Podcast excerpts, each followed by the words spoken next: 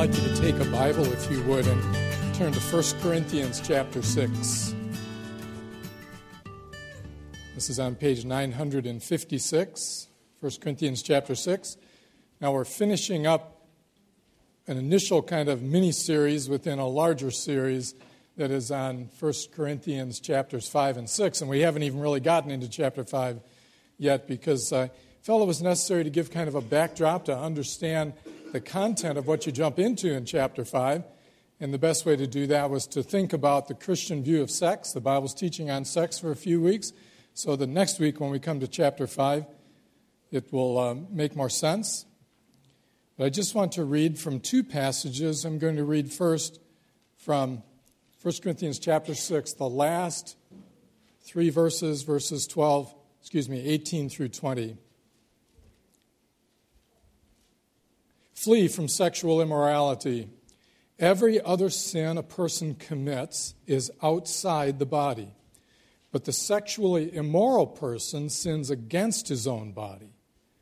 Or do you not know that your body is a temple of the Holy Spirit within you, whom you have from God? You are not your own, for you were bought with a price, so glorify God in your body.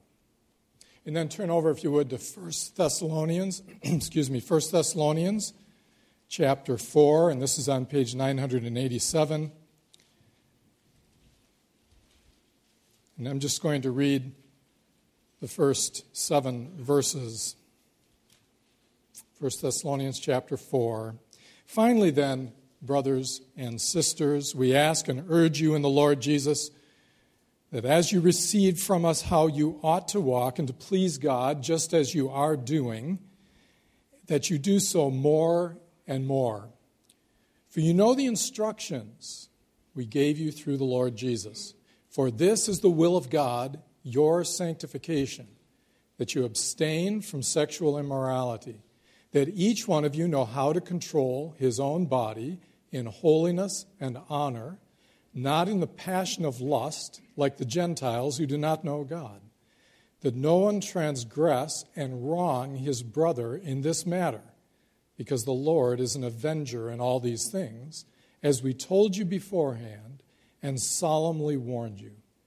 For God has not called us for impurity, but in holiness. Therefore, whoever disregards this disregards not man, but God, who gives his Holy Spirit to you. Let's pray. Our gracious and heavenly Father, we acknowledge that around your throne, even now, those who have gone before us and mysterious living creatures of an angelic nature, apparently, surround you and they acknowledge your holiness and your praises. And thank you that you invite us to come into your presence in our spirits as we worship you. And you say that those who come to you through your Holy Spirit will find you, and you yourself will undertake to teach us, and that our worship will be real in spirit and truth. And we pray that that would be the case this morning, and we pray that as we look into your word, you would give us understanding of what it says and the ability to apply what we find there. And we pray this in Jesus' name. Amen. Well, it's a common belief of modern life that private behavior is nobody else's business as long as no one gets hurt.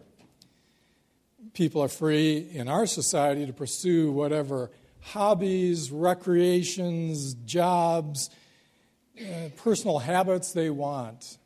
And we're free to have our own friends, develop our own relationships, pursue whatever relationships we want with absolute freedom. There's one qualification that we all accept, and that is as long as no one gets hurt by the activity. And this maxim is so universally accepted, it seems like we, we might wonder to ourselves why it wasn't until just a generation or two ago that people came up with that idea. After all, why should we tell others what to do with their lives? And um, as long as they're not hurting someone else, what difference does it make to us what they're doing? And that maxim is easily applied to sexual morals. In fact, it often is. Uh, and uh, the idea that is stated by college professors and politicians, and sometimes even by parents, is what people do in their bedrooms is their own business. It's not anybody else's business. As long as no one gets hurt, it doesn't matter. Well, what I'm going to do this morning is I want to think about that statement and whether it really applies to sexual morals. I've been trying to demonstrate for the last three weeks precisely what the Bible's teaching is because I know people are confused by it oftentimes. But it is the distinct and clear teaching of the Bible that uh, sexual relations outside of marriage are wrong. I'm not trying to say that's an easy policy to adopt or live by. In fact, statistics would tell us that the majority of us in this room have uh, not lived by that consistently. And yet, that is the teaching of the Bible. What I'm trying to convince you is that is what the Bible teaches, and the Bible being God's word written is giving to us an understanding of the way He designed human life to function. And we need to make our choices accordingly. Now, this, this idea that what people do in their bedroom is no one else's business, I'm going to say is essentially true. Might quibble about some details, but it's essentially true as long as you pay attention to the last seven words, as long as no one gets hurt. And I know that some people might say, how could you question that?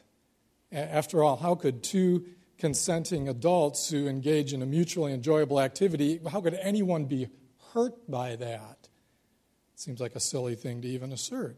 And other people might say, I, I had many sexual relationships before marriage, and um, I've had a wonderful life in marriage. I don't think what you're saying is even true.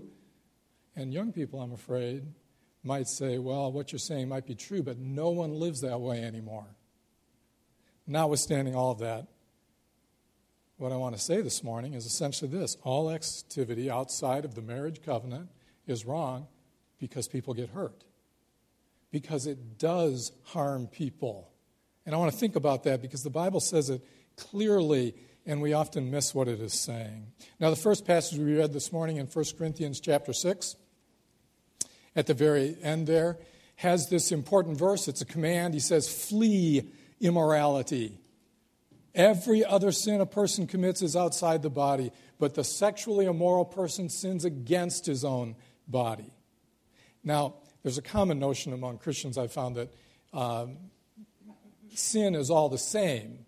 And while it is true in the eyes of a God of infinite holiness, sin is all on the same level. It doesn't matter how large or small it is, all sin is damning in its consequences.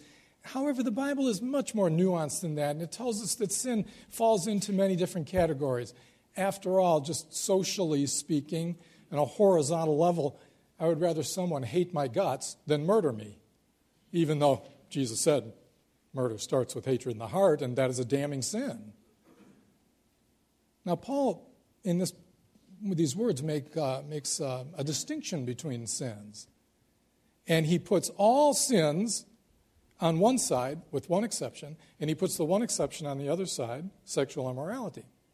And he doesn't say that they're different because all sins can be forgiven except sexual immorality. The Bible doesn't teach that. Um, it, it doesn't put all sins on one side because sexual immorality is the worst form of sin. It isn't in the Bible's reckoning of things.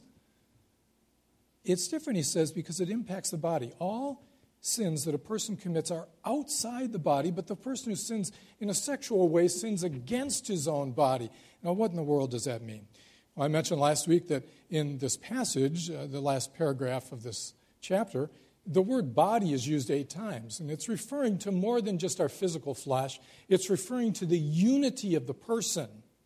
But he, he's talking about the material, immaterial person that makes up the unique person that you are in a unity together, which is what God uh, created, what He intends for human life. And He says there's something about sexual sins that is a unique sin against the whole person. Well, it goes like this if, uh, if I overeat, for example, I sin against my physical body, but it doesn't involve a relationship. There is nothing deeper than the food that I am eating and the impact it has on my body. Um, I might bring upon myself some temporal pain. You know, I, I, I might struggle with weight and I might have some problems that would come out of that. But there's nothing about overeating that marks my soul. It doesn't change my personality. On the other hand, if I commit an act of immorality, I join my soul to another person in such a way that, as I've said the last few weeks, at a deepest level, it marks who I am and what I am. It marks the soul in such deep ways that it impacts everything that I carry with me from that point forward. And so he's saying we should flee sexual immorality because, unlike any other sin, it involves me in a relationship that carries with it all of the lasting uh, things that relationships bring to us.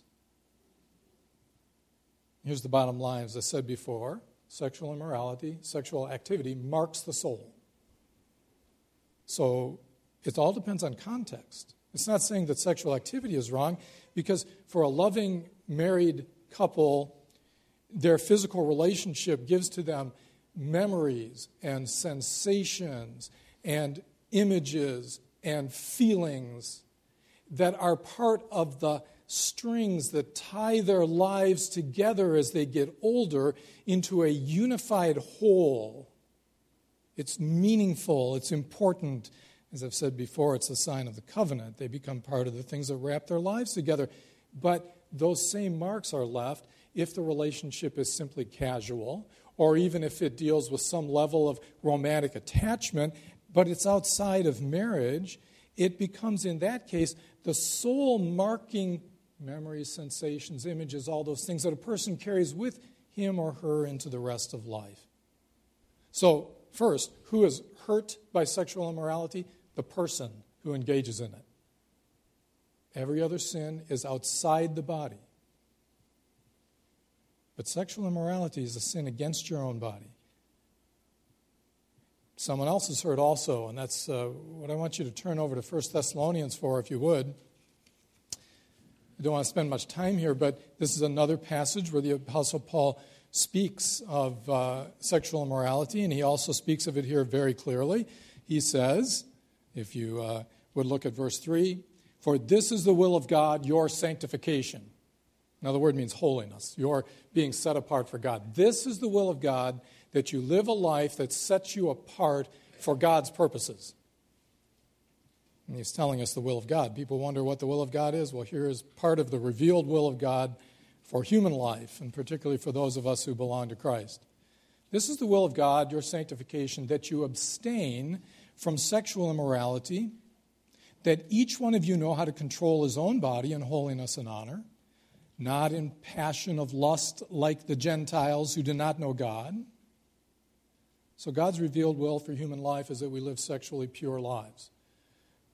Now, that requires self control. And self control is something we are meant to exercise by the power of God.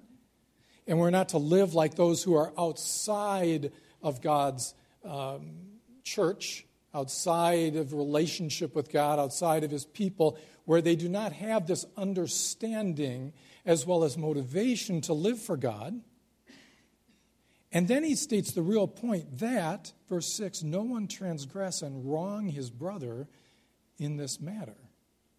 Now, how could you transgress or wrong another person by an act of sexual immorality? It says brother there, but it probably means brother and sister. They use the male noun there uh, in the ancient world, as we did until recent times, to refer to brethren, you know, brothers and sisters, the family of God. Well, there are two ways.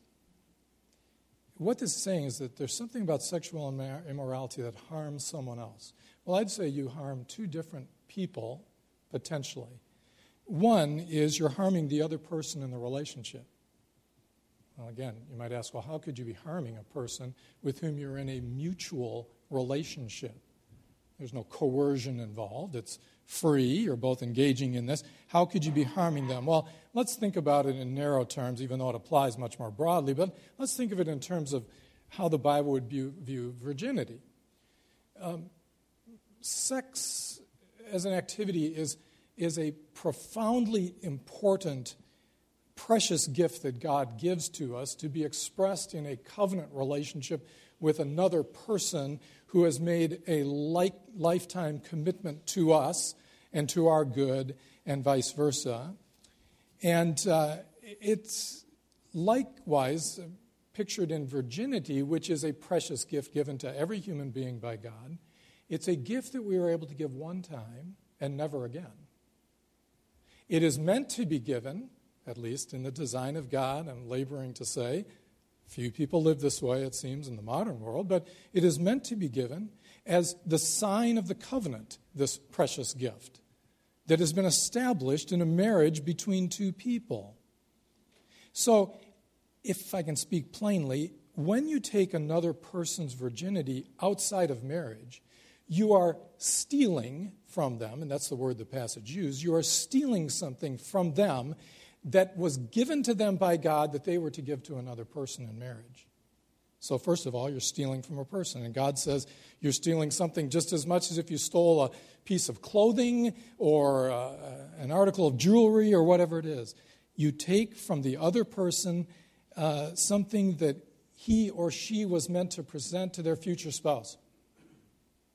And then you also sin against their future spouse, it says. You're stealing from their future spouse something that was meant to be reserved for them. The word that's translated here, wrong, that no one transgress and wrong his brother, it means cheat, defraud.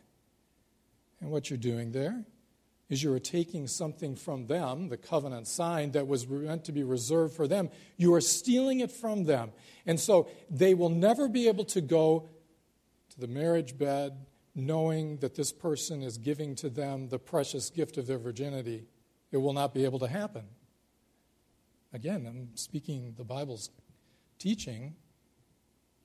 And then it says after that, because the Lord is an avenger in all these things, as we told you beforehand and solemnly warned you. This is incredibly significant. God regards this as a central command, as, as an important aspect of human life, regardless of the fact that it's violated many, many times, and particularly at the present time, it doesn't seem to carry with it the importance that it once did. It says that God Himself is going to undertake to deal with this. I can tell you just from speaking with people over the years and also with counselors who do a lot more uh, counseling with people, this is a problem that is carried into marriage and throughout marriage in so many ways that many people cover up and they figure, well, that's just how life was meant to be but it wasn't. Sexual immorality hurts the person. It's a sin against my own person because it marks me in ways I carry with me for the rest of my life.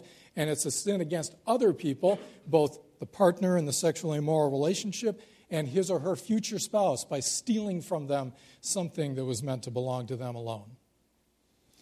Now I want you to turn back to 1 Corinthians chapter 6. It doesn't only hurt myself and hurt other people. At verses 19 and 20. Or do you not know that your body is a temple of the Holy Spirit within you, whom you have from God? You are not your own, for you were bought with a price. So glorify God in your body. Now, the simple teaching of this is that sexual immorality is a sin against God Himself. And again, you might wonder how could an activity with another person on a horizontal level be a sin against God Himself? Well, the reality is all sin is ultimately against God. All sin is a violation of God's law in various ways.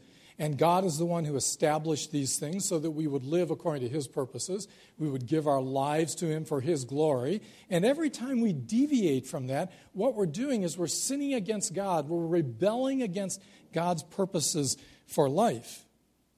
Now, the passage says there's two specific reasons why it's a sin against God. The first one is because if you're a Christian, God has given to you His Holy Spirit to promote your holiness so that you will reflect His character. So it says, verse 19, Do you not know that your body is the temple of the Holy Spirit? Note, he doesn't say your spirit is a temple of the Holy Spirit.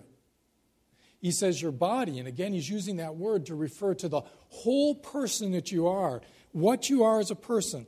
Again, this is against all forms of Greek dualism that say that the body and the spirit are two separate things, and what you do with your body doesn't matter. It's only what you do with your spirit that matters. From the Bible's perspective, those things are united into a unique whole, an individual person.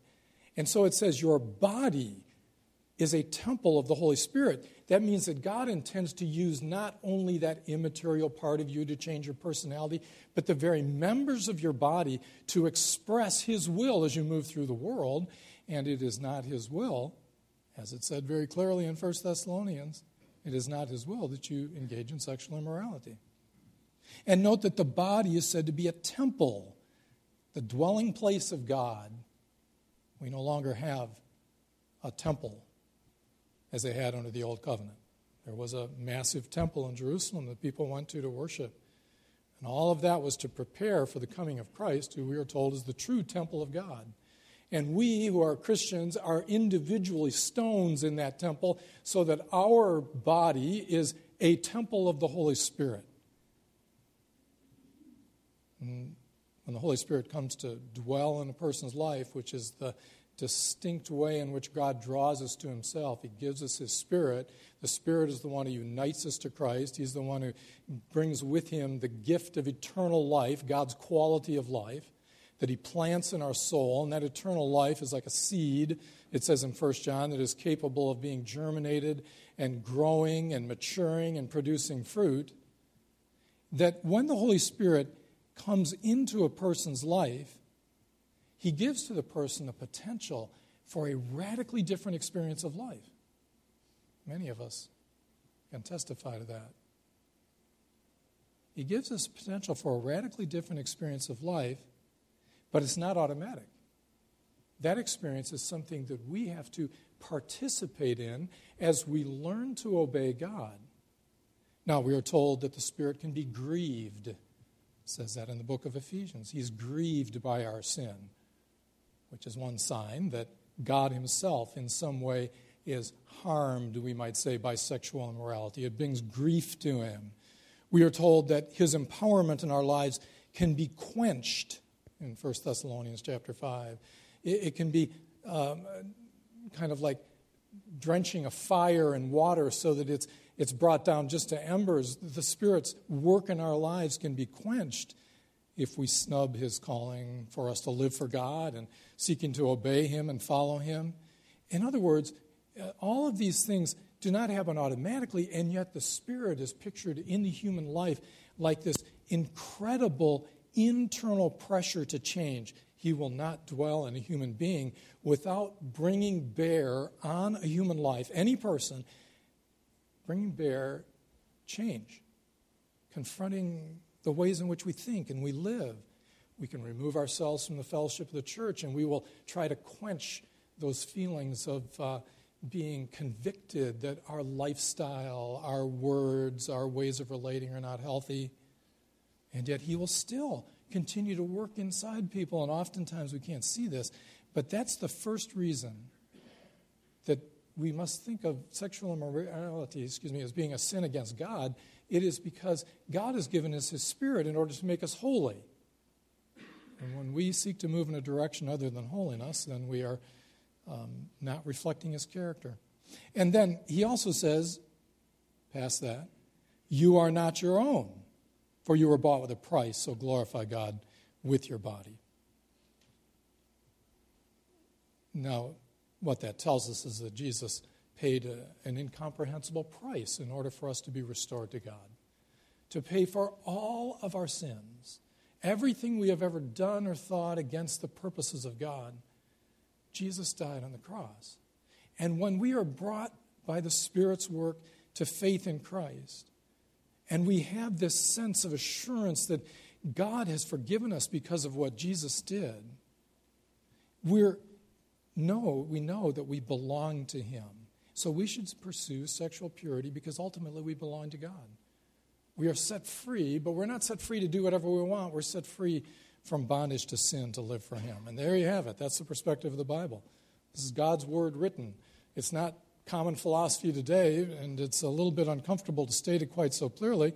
The fact is, what people do in their bedroom, I suppose, with some exceptions, is uh, no one else's business but them, as long as you pay attention to the one qualification that everyone puts on it as long as no one gets hurt.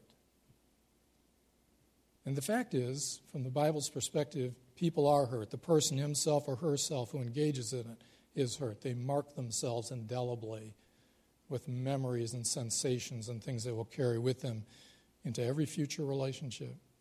Their future spouses are hurt because something that rightfully should belong to them is given to someone else. And God Himself is grieved by it because He made us for Himself. And He gave His Son for us to make us holy. Now, just a few simple applications. The first is for single people and teenagers. Keep yourself pure for your future spouse. Keep yourself pure for your future spouse. Resolve not to be sexually active until you're married. I know that is not only unpopular, it's made fun of in popular circles on the television and movies. But that is the teaching of the Bible. And it says here, flee immorality, run away from it. Youth involves the awakening of strong impulses that you must be aware of, and you should be aware of your vulnerability and don't overestimate your ability to withstand and resist temptations. Stay away from it, and that means staying away from certain movies, pictures, parties, video games, relationships, whatever. Resolve to be pure for your future spouse. And for married people, marriage is really hard work. It's a lot of fun, too, but it's hard work. It's filled with great joy and great obstacles. But let me encourage you, if you're a Christian here today and you're married, resolve to work on your marriage, to continue to work on your marriage in order to set an example for those many young people who are coming from broken homes and have no model of what marriage is like. I've often told my children that when I was growing up, until I got to my last two years of high school, I had one friend in my circle of relationships whose parents were not married. I mean, that sounds like I'm talking about the 1600s, doesn't it? And it wasn't quite that long ago.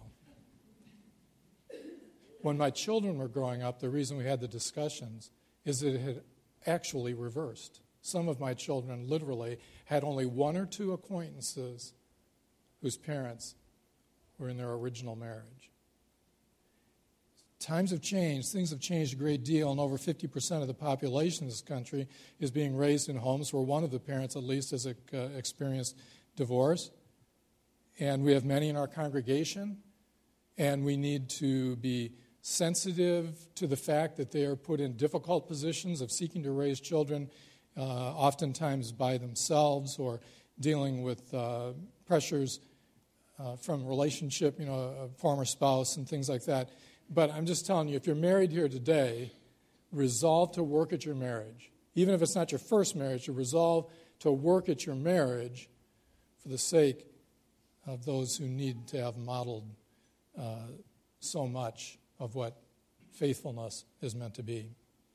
And then let me say to everyone this thing regardless of your past, no wonder, no matter what kind of relationships you engaged in, whether you attempted to be moral and, and maybe succeeded to a great degree until you got married, or you stumbled and fell grievously before you got married, regardless of what your background was, let me just encourage you. This should remind us to cling to the grace of God. That's what the gospel is all about. Jesus didn't say, I came to bring righteous people into the kingdom of heaven. In fact, he said the opposite. He said, I didn't come to call the righteous, but sinners to repentance. Now, there are people who think they're righteous, and they really are beyond the pale of Jesus' help because they don't see their need for a Savior. But one of the gracious gifts of God when He draws a person to faith in Christ is He gives to us this sense of sin and what it means. Things that maybe we discounted in the past, we become to realize, we come to realize, oh, that was not what God revealed as to how He wanted me to live. Seemed right at the time, but it wasn't right. And God has given to us this area of life, as I've tried to say for the last four weeks, in part to awaken within us this sense of need for Him and need for grace. He purchased us at a price, the precious blood of Christ, so that he could bring us back to himself. And in the context of his church and the gift of his spirit and the word of God, he could remake our lives so that we'll live differently as we move forward. Let me just draw your attention to a verse that's found in the book of Hebrews. You don't need to turn there. But we read uh, how the death of Christ compares to all the animals that were sacrificed in the Old Testament. In the Old Testament system, there was a temple, and the priest came, and uh, the worshiper would lay his hand on the head of an animal in a symbolic transfer of his sins to the animal, and then the priest would kill the animal and drain its blood, and they would burn the parts on uh, an altar. And all of that, we are told, was meant to be a picture of the fact that God a God of infinite holiness can only be approached through a sacrifice. It must cost something. Some payment must be made. Without the shedding of blood, there is no forgiveness of sins, the Bible says.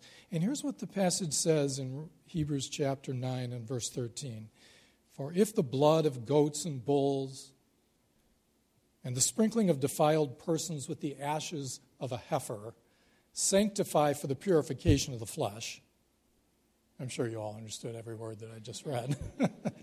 what, it, what it says is that if, under that Old Testament system, the blood of various sacrificial animals, and, and he refers to a specific kind of sacrifice, the red heifer offering, in which once a year a red heifer was killed, burned to ash, and the ashes were mixed with water, and the water was sprinkled on people if they were ritually defiled. They had sinned in some way, and they came for cleansing. This water was sprinkled on them. If the sprinkling of defiled persons with the ashes of a heifer functions to make a person outwardly acceptable, is the idea. If it actually works so that God said, now you can come back to worship, it presumed repentance, but it doesn't use the word.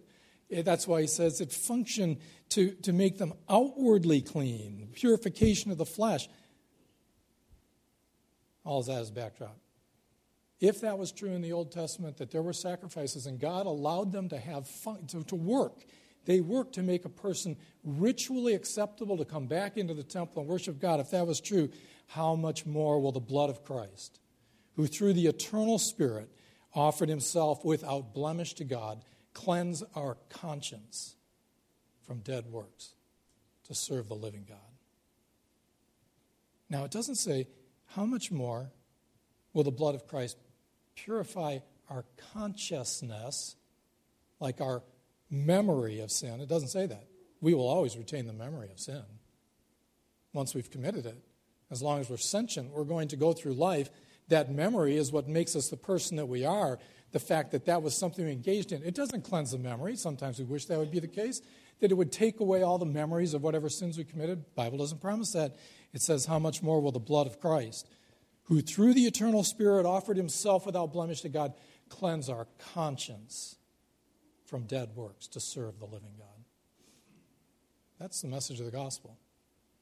When we come to celebrate the Lord's Supper this morning, what we're doing is we're acknowledging that we are people who have sinned, but our conscience is clean because of what Jesus has done.